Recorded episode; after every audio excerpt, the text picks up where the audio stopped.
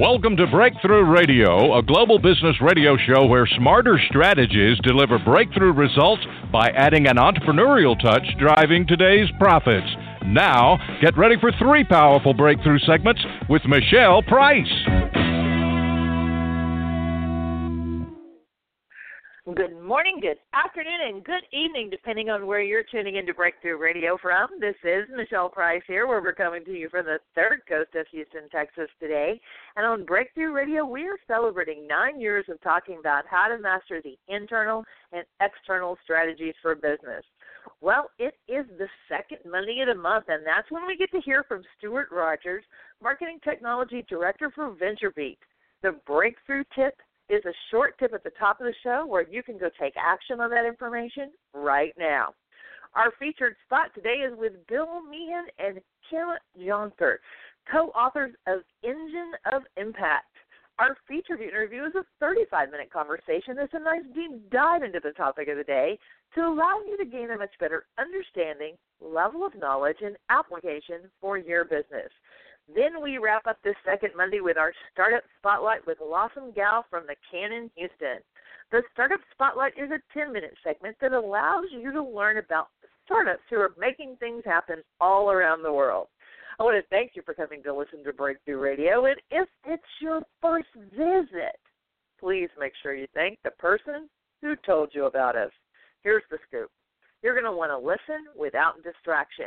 And that's why you only need to write down one URL today. It's www.thebreakthroughradio.com.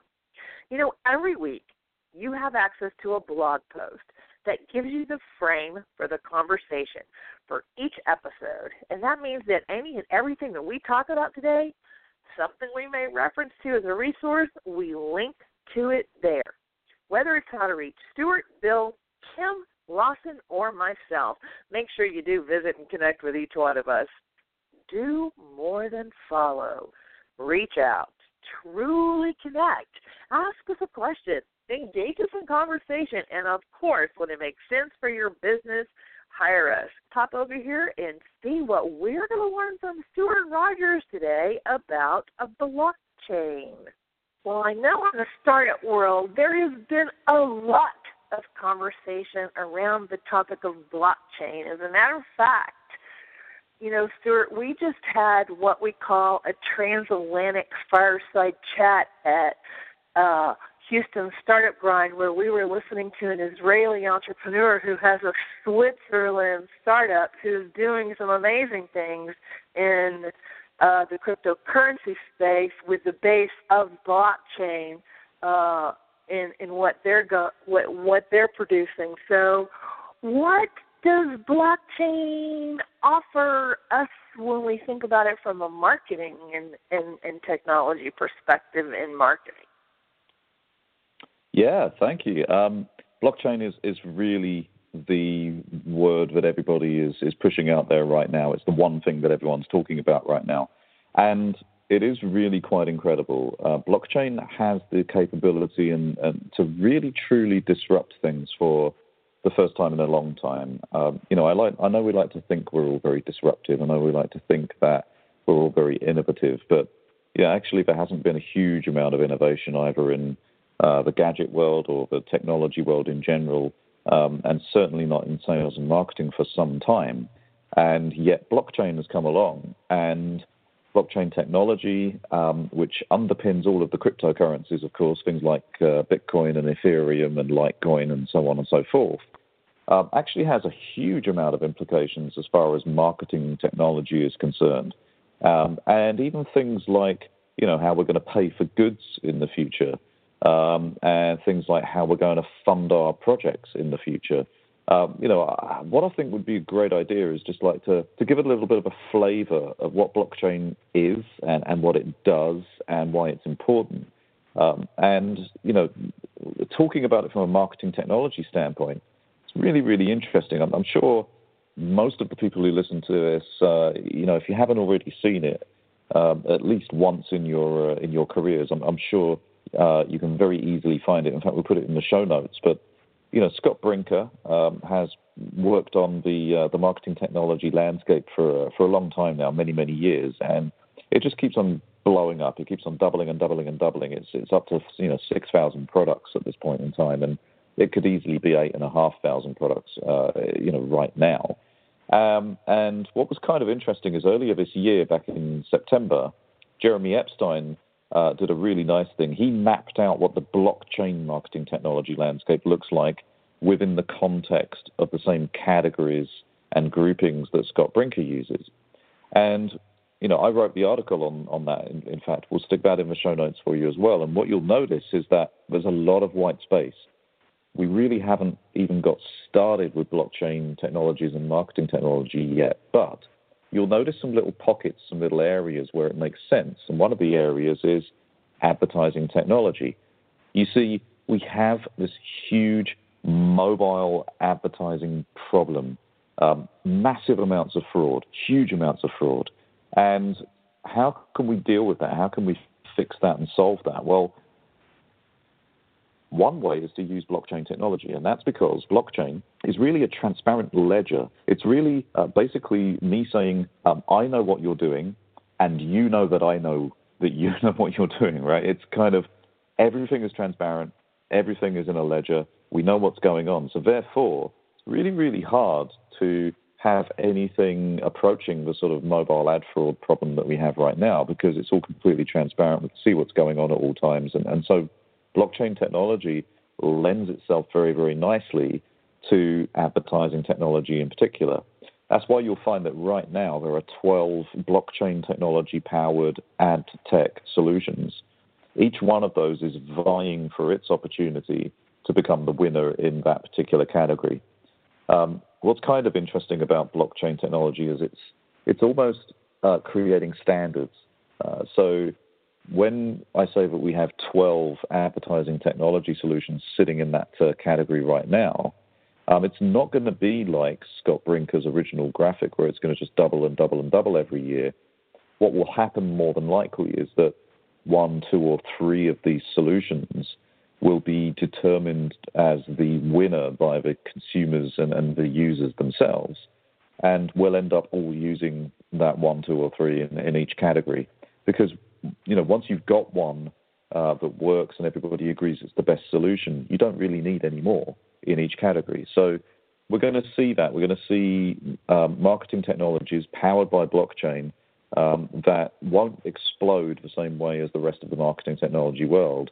Um, and but offer the kind of transparency, um, but offer the kind of uh, you know ledger that's there, but basically allows us to make sure that we're doing everything above board and that everybody knows exactly what's going on. Um, you know, and some practical examples of that. Um, there's a company called Colu, and what Colu are doing is they're using blockchain technology to change the way that we pay for goods, for example. Um, and you know the way that they do that is is allow for this uh, digital wallet app that uh, allows local economies to you know, basically have their own currency. Um, that's really nice because it means that people can invest in local businesses. Uh, people can support their, their local business with you know in a particular way and use uh, the uh, the blockchain technology to basically invest in and then pay for um, the people that care they care about in their local area.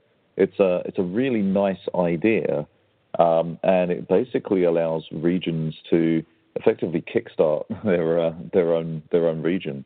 Um, you know, it's a really smart idea in terms of how to change the way that we, we pay for things, and that's something that you know marketers and, and everybody else need to sort of keep a, an idea, you know, an eye on and, and you know really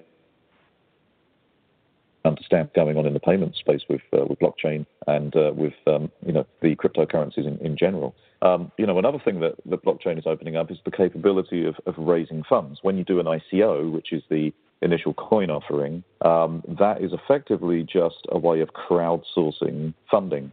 Um, but then there are other platforms like Thunderbeam, which is kind of like a stock exchange, but that allows you to list your startup on their exchange and then people can invest in you, and that's another way for companies to raise funds um, via a blockchain technology solution. So, you know, blockchain is changing everything from the way that we raise funds to the way that we pay for goods and services to the way that we actually run our marketing technologies because of the transparency of it. Um, you know, if you're not already looking at blockchain and learning about it and understanding it, um, now would be the time to get involved because it really is going to disrupt everything. And uh, I can see a, an amazing future ahead uh, for blockchain technologies in sales, in marketing, in payments, in funding, and in every other part of uh, the way that we go about our daily lives right now. Yeah, I really love the transparency of it. So it'll be interesting to see how people choose to uh, plug it in with what they do. Thank you, Stewart. No, thank you. Um, always great to be here. Well, in our last episode, we talked with David Marquet about how to turn the ship around with your leadership. Now, a big company that's been instrumental leading both internally and externally is Ford. How will you follow Ford's lead and be more strategic in how you connect and serve your customers? You know, today's consumer has changed the game of buying for business no matter what industry you sit, and it's why having a buyer journey map has become mandatory if you want to succeed and grow. And this is exactly what Growth Hacking CMO does with their clients when they're approached and asked for help to grow businesses and grow revenues. You know, Growth Hacking CMO are masters at crafting that roadmap and then showing clients how to structure their execution precision. Defining what's important to customers today and using analytics to see how they're making their buying decisions is the savvy way to prepare for their future needs and for you to stay relevant. And when you know what's valuable to your customer, you can use that to capture their attention and have it be welcomed. Whether you have 10 or 10,000 customers, your buyer journey map saves you time, money, and headaches. It is your sweet spot in business, one that can help you generate profits and gain traction over your competitors. So connect and discover how growthhackingcmo.com can help you do that for this last month here in 2017. Before we start our featured interview today, remember we appreciate it when you share today's show by going to www.thebreakthroughradio.com. Let me share a little bit about our next guest. William Meehan is the Lafayette Partners Lecturer in Strategic Management at Stanford University Graduate School of Business and a director emeritus of McKinsey and Company, where he has served for more than 30 years. He is a special advisor to the Kings of Philanthropies, where he also serves as a board member. And at the GSB, Bill has taught the course Strategic Leadership of Nonprofit Organizations and Social Ventures for 20 years. He developed and teaches a pioneering course focused on the role of private investment in developing economies private equity in frontier markets. And in 2014, he received the Excellence of Leadership Award from the GSB. Now, Kim Starkey Jonker is the president and the CEO, a lecturer in management at the Stanford Graduate School of Business, and former executive director of the Henry R. Kravis Prize in Nonprofit Leadership. At King of Philanthropies, Kim oversees initiatives to alleviate global poverty by identifying, supporting, and partnering with high performing social sector leaders and organizations. And with more than 25 years' experience as a leader in both the business and social sectors, Kim has served as an advisor to a wide range of uh, foundations and nonprofit organizations guiding strategy, impact evaluation, board governance, and organizational effectiveness. So, you know, you guys, please join me as we welcome both Bill and Kim to Breakthrough Radio today. How are both of you doing? Very well, thank you, Michele. Well, thank you. So, one of the things that I have discovered just not just through conversations here on Breakthrough Radio, but just being really, really active in both our our business and our philanthropic community here in Houston is that Bill, when one of the things uh, happens in conversations when we start discussing nonprofits is there still seems to be this misnomer that nonprofits are like the stepchildren for for-profit businesses, and yet some of the most high-performing entities are nonprofits. Can you share with listeners how that's changed and why it's important for profit businesses to understand the impact of nonprofits. Well, let's just start about the fact that there are many nonprofits that are high performing. Certainly not most, but many.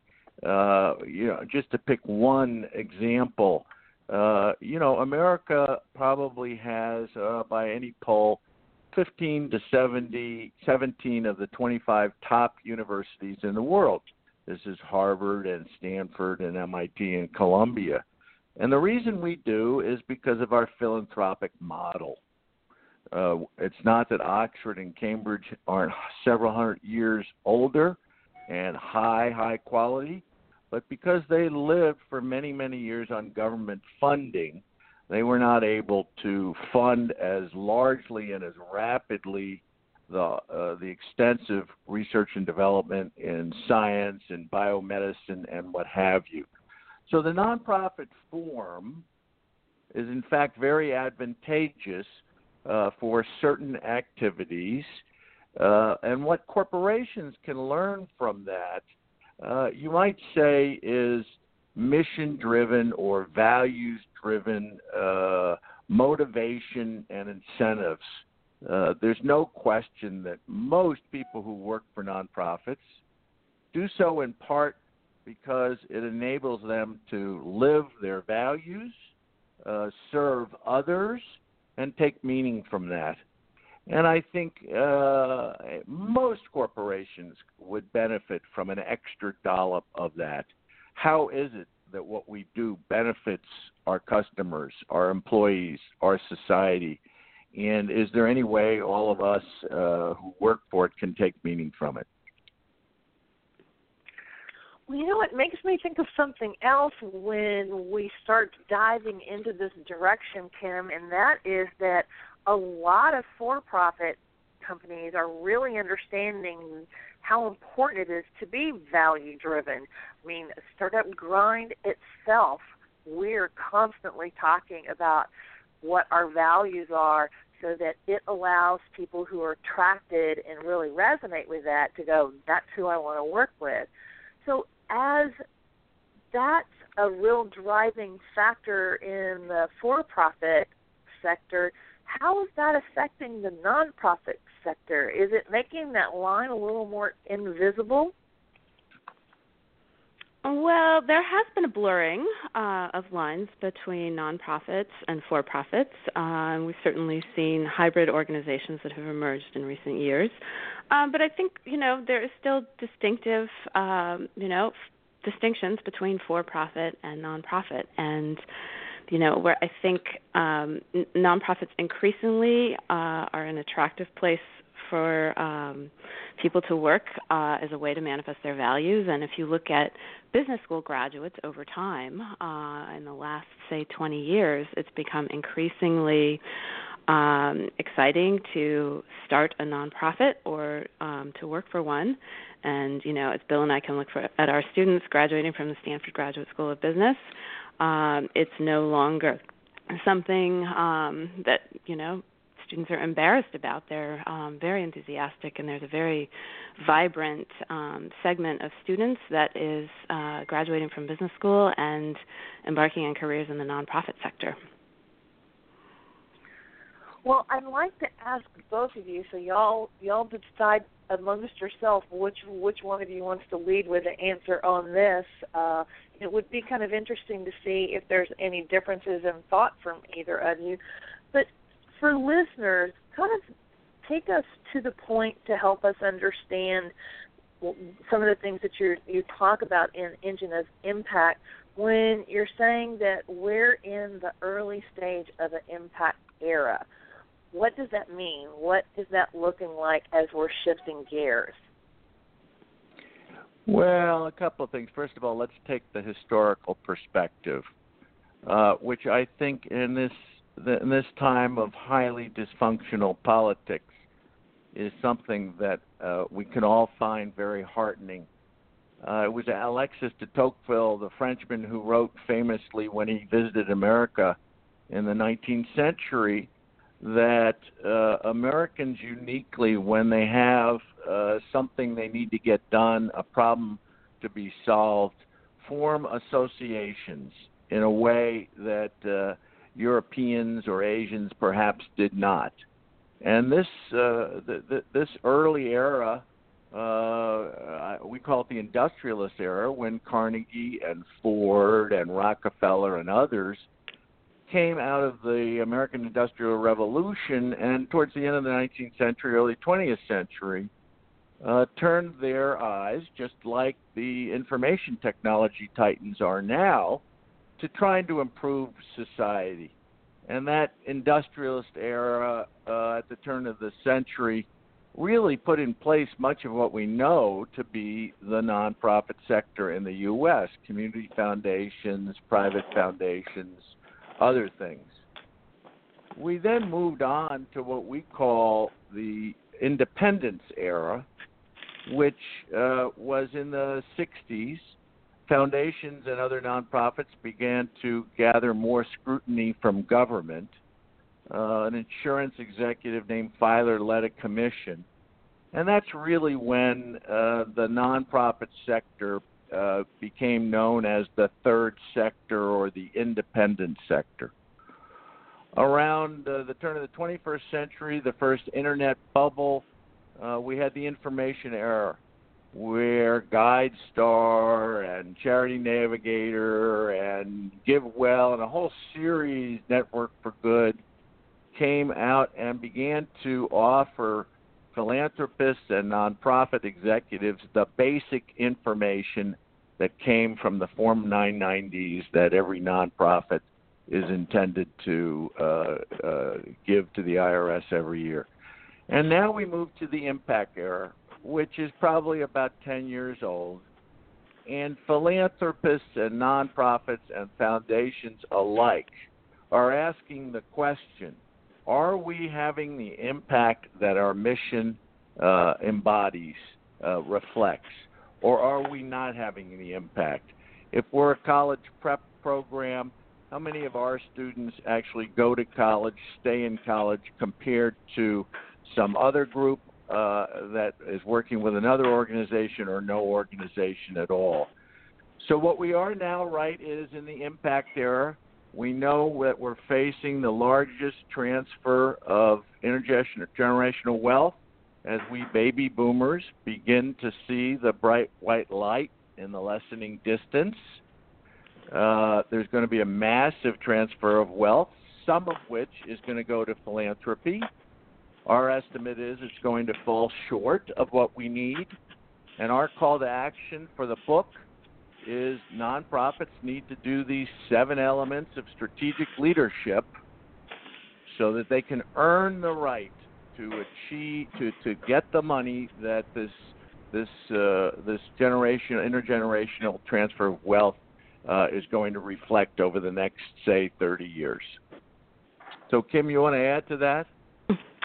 Uh, only to share some brief findings of some research that we did. Uh, it was the Stanford survey on leadership and management in the nonprofit sector, and um, we surveyed more than 3,000 organizations, uh, nonprofits, and their stakeholders, and we found some very intriguing, interesting results, um, which is that more than 80% of organizations struggle with one of the, the core elements of strategic leadership that we talk about in our book. Uh, and you know, we lay out these these seven elements of strategic leadership, and uh, and based on the results of our survey, only 11% of them excel at all of them. Um, so, you know, there are some that are really excellent at everything, but most struggle with one at least or more. Uh, and, you know, we think, tying this back to the impact era, we think now is the time um, that organizations um, can and should address. Um, some of these areas in which they struggle with strategic leadership, and that in doing so, that they can earn the right uh, to receive um, this additional philanthropic funding that's coming in the future. And, and, and Michele, well, if I could just add for your listeners, what we're really, you know, you, you know, this is this is uh, primarily business people listening. And really, what we're saying is we're not talking about bringing business practices to nonprofits, but we are talking about bringing the same rigor that you would make looking and evaluating an investment in business to philanthropy and foundation grant making. Uh, there's just no reason anymore now that the information is available and a lot of evaluation is oriented that we as donors or large uh, scale philanthropists cannot evaluate, do due diligence of a donation before they make it. Well, one of the things that I found fascinating when I was reading The Engine of Impact is in the very beginning when Jim Collins has written the forward for you, and he was talking about how uh, what he liked about the book and what he felt people would most get out of reading it was understanding the right mindset and and what it really means to have obsessive dedication. And that struck me because for nine going in ten years we've been talking about the internal and the external strategies in business. And even though that's been a huge red thread for us I had to chuckle at myself, my my my own bias of not even thinking about how important that internal and external strategies are for the nonprofit arena. Uh, so when you approach it from that perspective, what are you noticing that would be beneficial for them when it comes to what is the right mindset that allows them to be obsessively dedicated? Well, uh, you know, the first the first three chapters of the book lay out something which some will view as the deep fundamentals, and others will look at, well, we already know that. To which our response is, then why aren't you doing it? And the three elements that fit together in a feedback loop are number one, a clear and focused mission. The evidence uh, that we need to argue from business data because there really is no uh, uh, independent uh, variable for nonprofits across nonprofits. But we know that in business, focus beats diversification, and so we are a strong voice for a clear and focused mission. Our second chapter just simply says that you need a strategy tied by a theory of change that achieves the mission, and a theory of change is nothing more than a logical argument, maybe even with some fa- facts and data, which shows how you are going to achieve your mission. I'll just give you one example. I'm on the board of GiveDirectly, which is one of the organizations pioneering, pioneering direct cash transfers over mobile telephony to the poorest in Kenya and Uganda. It's transformative. The logic is very simple. If you give the poorest people cash, they will use it to the most benefit. Well, GiveDirectly is dedicated to measurement, specifically to applying random control trials, and that's the third element, which is okay, you have a mission, okay, you have a strategy to achieve your mission. Well, lastly, can you show me some facts that demonstrate that it's working?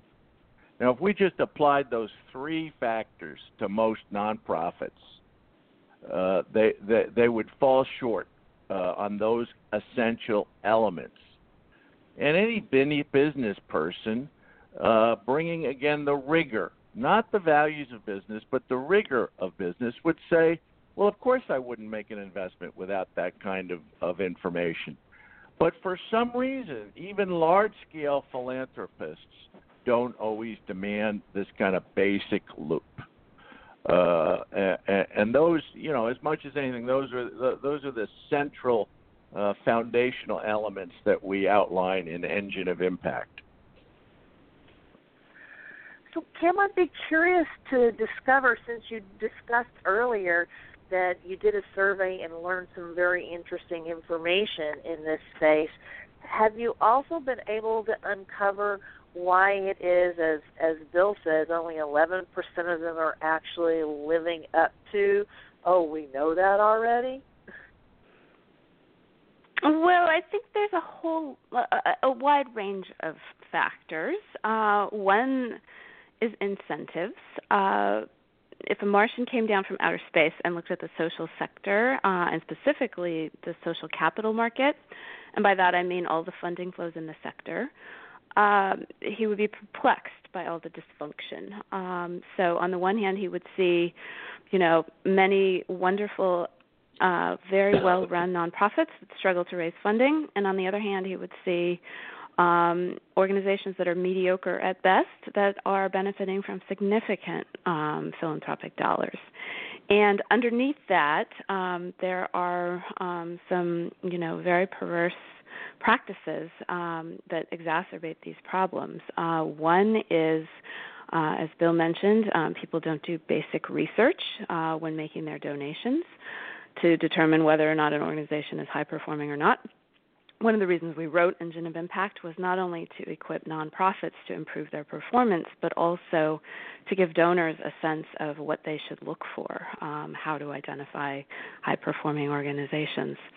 Another practice that's quite um, dysfunctional in the sector is uh, a tendency for donors to want to want to fund the program work, uh, actual work on the ground, but a reluctance to fund the core operating expenses um, that organizations need in order to um, build their organization's capacity and scale in the long run. Uh, and so, con- consequently, it's a you know phenomenon that's called a starvation cycle, which has been talked about for many, many years, um, but still is not resolved. And it's got to um, start with the funders and the donors uh, in order for them to for the entire sector to shift. And the final um, area of dysfunction in the social capital market that I would point to is this practice of making one-year donations. Um, people typically um, make a donation for next year, or at the end of this year, it's end, you know giving season and whatnot. So they'll make a donation for next year. But what nonprofits really need in order to scale and grow is they need uh, multi year commitments, pledges, so that they can plan uh, and they can lay the foundation um, to grow and scale over the long run. And until some of these practices shift, uh, I think um, there are going to be perverse incentives that are going to um, make it very, very difficult for even the most well meaning uh, nonprofits um, to fully um, perform and, and execute.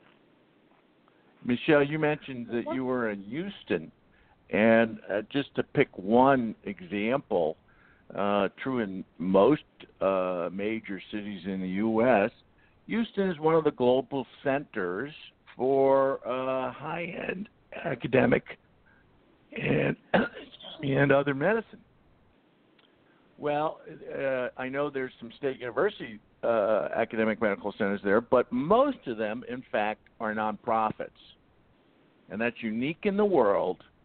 And in order to fund those, uh, we need philanthropy, uh, and and again, that's a, a uniquely American phenomena, and an area where, again, quite frankly, we're amongst the leaders in the world. one of the things that I've learned from having the the blessing and the luxury of talking to brilliant minds each week that are working on just you know magnificent bodies of work like the two of you are working on is that there's a couple of things that happen when people write a book. Um, one of the things that's been shared with me from several authors is there a lot of times is a chapter even though you are a thought leader and have a deep knowledge of understanding of the topic, otherwise you wouldn't have written the book. There's usually a chapter that surprises people when they're taking it out of their head and putting it down on paper for this exercise that kind of catches them and goes, huh, okay, I didn't realize I was going to learn a, a new lesson. Did that happen for either one of you when you were writing The Engine of Impact? Yes, for me, there were two big learnings. Uh, and one of them uh, emerged during our conversation with Jim Collins before he wrote the foreword, and he asked us what we had learned. And um, I, I synthesized uh, at that moment, and the, the notion was that these seven elements of strategic leadership that we put forward that it's not enough um, to be good at most of them. That you actually have to excel at all of them at the same time, um, in the same way that in an engine, uh, all the components have to be high functioning at the same time, or if there's one crack somewhere or one flaw, the entire thing will be dragged down. Uh, and so it's this notion of needing all seven at the same time.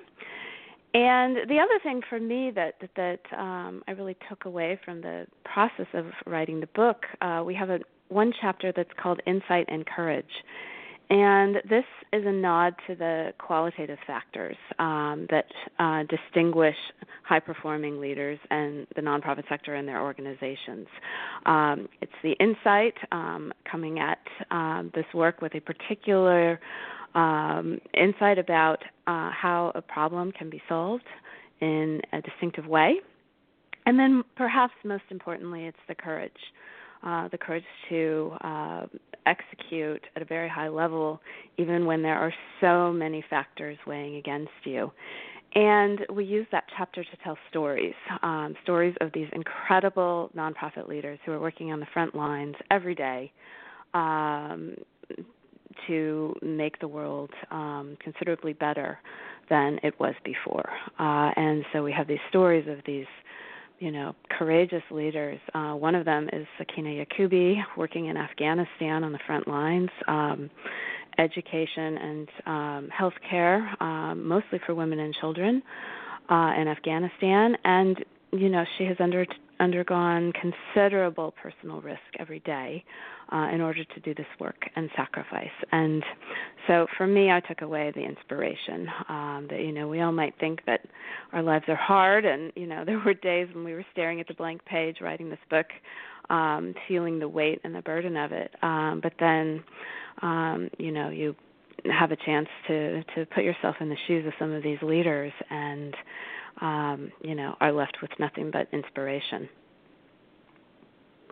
and as Michele, I thought you were going to ask another question, which was there must have been a chapter that you loved that you didn't get into the book.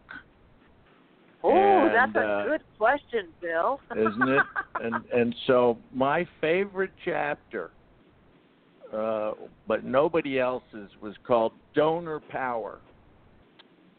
And you know, if you are a capitalist, if you do believe in business and financial incentives, uh, you know, as I, as I've taught my students now for 20 years, some people enter the nonprofit sector thinking that it'll be an escape from money, and in fact, most nonprofit executives, certainly uh, executive directors or CEOs, spend more time raising money than they do anything else. And so the donor power thesis is that if we're going to have real change in the sector, uh, a change in focus, but also a change in the level of impact. It's going to be because donors do the good hard work of evaluation and analysis and say, we will give you our money if you blank, blank, blank. So Kim is the CEO of King Philanthropies, which is focused on alleviating extreme poverty. And what King Philanthropies is doing is, first of all, picking organizations with a proven and demonstrable impact on alleviating poverty. They're making three year grants all in with the possibility of an evergreen, which is to say, at the end of every year, they will sit and openly and evaluate their performance and if King Philanthropy sees that they're making progress towards achieving impact, they will add another year. And so, underneath it all, uh, the, the black and white message, perhaps too forceful, is that we as donors really have the most power to influence the performance in the sector by the questions we ask and the uh, conditions that we create for uh, sharing our generosity. No, I think that is a very interesting and a great uh, way to remind listeners today that in reality, just like customers are in charge, when you're looking at you know business, so donors are in charge when you're looking at nonprofits and when people are focused on their responsibility, their part of the equation, things tend to work out better. Yeah, I think there's no question about that, and it's it's it's just in the nature of nonprofits. I mean, some nonprofits arguably have customers, though mostly we would call them students or patients uh, or clients. And certainly for the nonprofits focused on helping the neediest of society, the human and social services, it's important for them to connect with the needs of their clients. But in the end, uh, rightly or wrongly, it's very often you know the big money donors who will be able to influence uh, the you know the focus and the strategy and the measurement of the nonprofits to which they donate. Well, I want to thank both of you for taking time out to come on Breakthrough Radio today and help our listeners understand what is the engine of impact? Why is it important for strategic leadership to be uh, effective in the nonprofit sector, and, and, maybe even inspire some of them to uh, take up that mantle and, and, and work in that space as well. So I want to thank you so much. Well, thank, thank you. you, Michele. So here is a question for you, everyone. I want you to be thinking about have you visited and participated in Startup Grind Fireside Chat yet?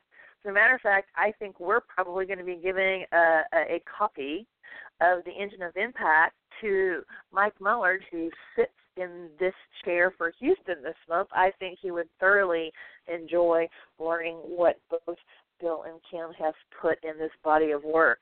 But what I want to ask and encourage you is to reach out and find out what is happening in your city or country with Startup Grind because you're going to find a group of enthusiastic entrepreneurs and investors who are looking to create profitable businesses and affect positive change in the world. Now, if you do happen to be in Houston, like a, a short or quick heads up, believe it or not, Don Cooper is going to be in Houston this week. I'm so excited.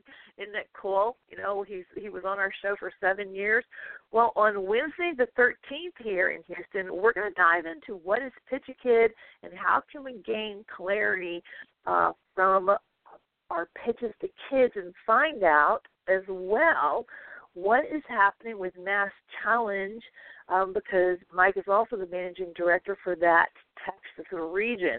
So these are all things that are going to be so important for how we're going to improve the startup ecosystem and the results that we have going on here in our region. So make sure you do find out what's happening in your city with the grind. Now, for our startup spotlight, with Lawson Gow. We are going to be diving into another really great organization here in Houston. But remember now, Startup Spotlight is open to any startup around the world. That's the really cool thing about us having a global audience. So if you are one or you know one, make sure you reach out to us with the hashtag BBS Radio. Raise your hand and say, "I want to, I want to come on air."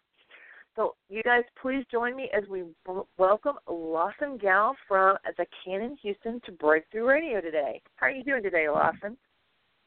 Good. Thanks for having me. Awesome. Well, you know, one of the there's actually three things that listeners really expect to learn during our startup spotlight. They want to know who you are and why you're valuable to the startup community. They want to know what your solution is and how does it affect them. And then they want to know what stage are you in and how they can help. So let's start off with that first one. Who are you, Lawson? who, is the candidate and why are you valuable to the startup community? Well, the Cannon is a company that's building out a 17 acre entrepreneurial campus here in West Houston at the intersection of I 10 and the Beltway. And included in that is a co working space for startups and other creatives uh, that we're surrounding with the infrastructure that startups need to succeed, including mentors, angel investors, service providers, and other participants in the startup communities. And what's interesting is we have just opened, and it's been a validation that people are really hungry for this type of thing in Houston. And as we grow, we're going to uh, complete the build out of the rest of the 17 acre campus into a place where all you need to win the day professionally and personally is on the campus. So I'm curious to ask you what was the impetus for the idea of what you're going to be doing on this campus that you're building out at the Cannon? You know, a lot of times what we learn from brilliant minds who come on Breakthrough Radio is there was usually a trigger that caused them to take an action. What was that for you? Well, it's a good question, and for me, it's pretty distinct. Uh, I, I was born and raised in Houston. I love Houston. I went to Rice University here, and Houston's startup scene has, uh, in my mind, historically lagged and been less impressive than it could be given that Houston is so big and has so many resources and great universities, I've been disappointed. And there's this this terrible reverse osmosis effect if you're a Houstonian of uh, great talented entrepreneurs getting some traction in their startups and then leaving our city to go to Austin or or beyond. And so for me, the Cannon is a manifestation of my desire to build up the infrastructure in Houston for our entrepreneurs to keep our entrepreneurs here and uh, and make the path forward for them well trailblazed. Well, I have had the luxury of actually seeing some of the renditions and being able to like visually uh, encapsulate what it is that you're wanting to accomplish at the Cannon. Can you give us a little bit of you know, even though we're auditory here on the radio show, give us a little visual of what it is going to be like on this 17 acre campus. Yeah, so I'll, I'll try to paint you a picture with the words. So we have moved into a 20,000 square foot building, and um, we have about 100 people in here so far uh, in the first kind of two months of our operations. But the thing that we're really excited about is about about you know 25 yards away from us is a big 65,000 square foot warehouse that we are building out into being one of, if not the biggest co-working spaces in the world. Uh, that'll, uh, when it's complete, be 120,000 square foot facility with a luxury movie theater and a world-class event space and a mix of offices and conference rooms of various sizes, and then a bunch of open space as well, uh, to be a hub and an epicenter for Houston's entrepreneurs around which all the other entities on the campus can gravitate. And when I talk about the rest of the campus, um, we're partnering with a gym to build uh, exercise facilities on the campus, uh, a restaurant. Um, we're developing some mixed retail that includes all the things that you would need – uh, during your day, like a coffee shop, a juice bar, a barber shop, dry cleaning, so that you can really walk onto the campus and uh, and never leave if if you don't want to. So when we think about what's happening here in Houston, and then we watch what's going on in in uh, startup ecosystems across not just the United States, but really like around the world. What have you seen? Have you had the opportunity to travel and see a success somewhere where you're like, oh yeah, we need to figure out how to make that happen back here? Yeah, so I like to say we're not reinventing the wheel at all. We're actually just taking the wheel and applying it to Houston because what we've what we've begun to uh, to realize increasingly in is that uh, startups, uh, equipping our entrepreneurs and their startups with the tools they need to succeed is one of the best job creators and economy stimulators that we know. And there's there's sort of become not a science, but a, but but almost a formula of creating startup hubs and uh, engaging all the players across the entrepreneurial stack in a dense environment to uh, facilitate serendipitous collisions of innovation. And there, this is happening, uh, but but Houston hasn't focused as much on developing these startup ecosystems uh, and and so the Cannon is here to do that. Yeah, I'm going to hold my hand up and say some of them think they are, and some of them said they're going to, but the results have been really lacking, and and it's been fascinating just to look at the different plans that you guys have for the Cannon, and and I can hold my hand up because I've actually been out there and and, and working with you and your team. I can see a huge difference just in the thinking and the mindset and the vision of what you're wanting to accomplish. You talk about it really differently. You don't just have the words you can actually see very empowering uh, mindset behind it, as well as the action is aligned to the, the the values that we at the startup grind think are really important all around the world. Now, share with listeners what stage you guys are at, because you've only opened for two months. So where, where, what stage are you at, and how can they help you now to get to that next stage?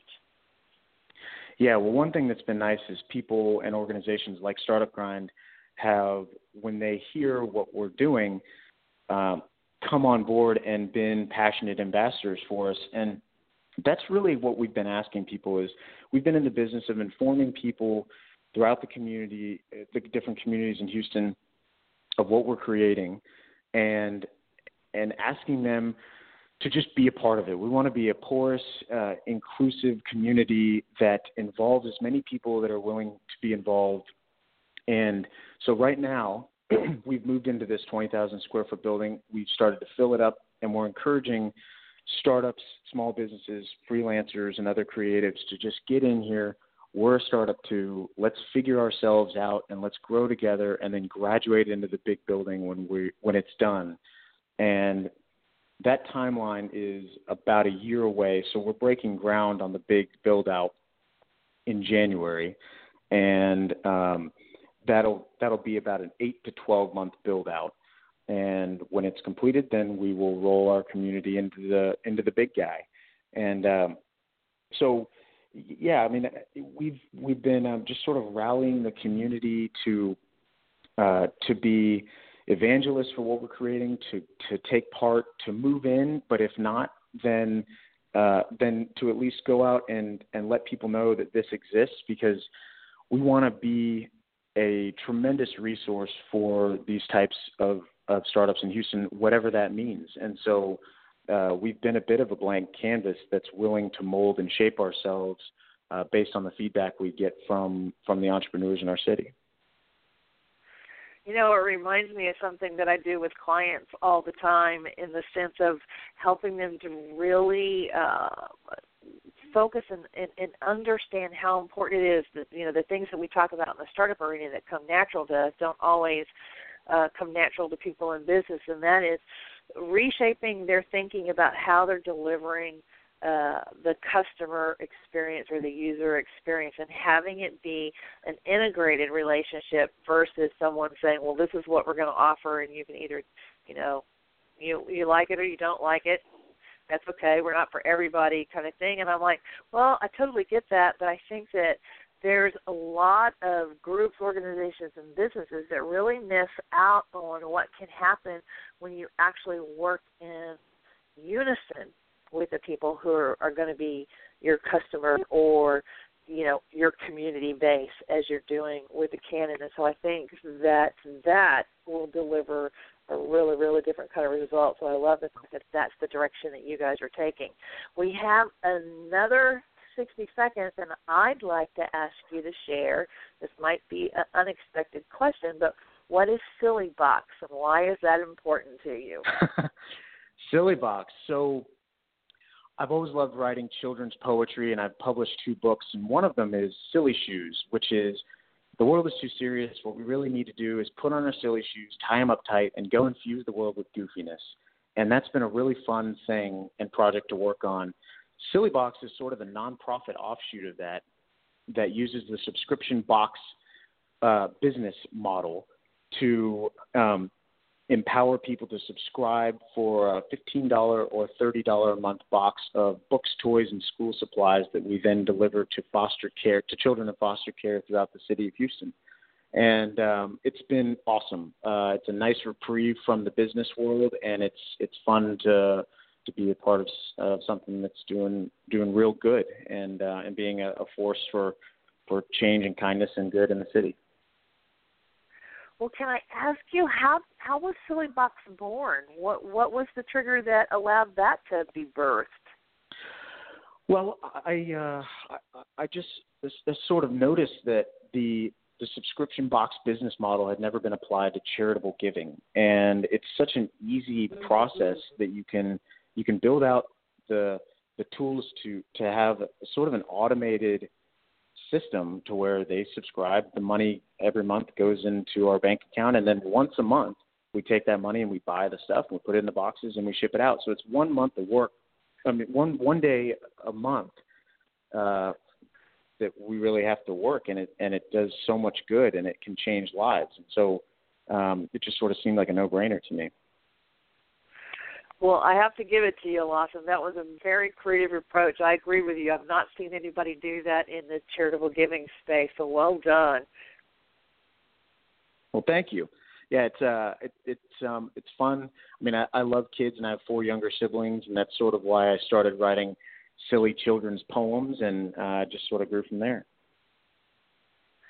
Well, I want to thank you for coming on Breakthrough Radio today, telling us about what's happening with the Cannon, what your mission is, what your vision is, how people can get involved, whether they're here locally or they're somewhere around the world. Um, we've, we've discussed how we'd like that connection to happen for entrepreneurs here as well as through startup grind chapters around the world. So I'm looking forward to seeing how that will play out in 2018 as well. Well, it was a pleasure. Thanks for having me. Bet. So, quick reminder to everyone today who tuned in to Breakthrough Radio. You know, be, one of the things that's important to us is your feedback. Our entire team really appreciates it because our intention has always been to bring you guests each week that expand your knowledge and inspire your actions to grow your business.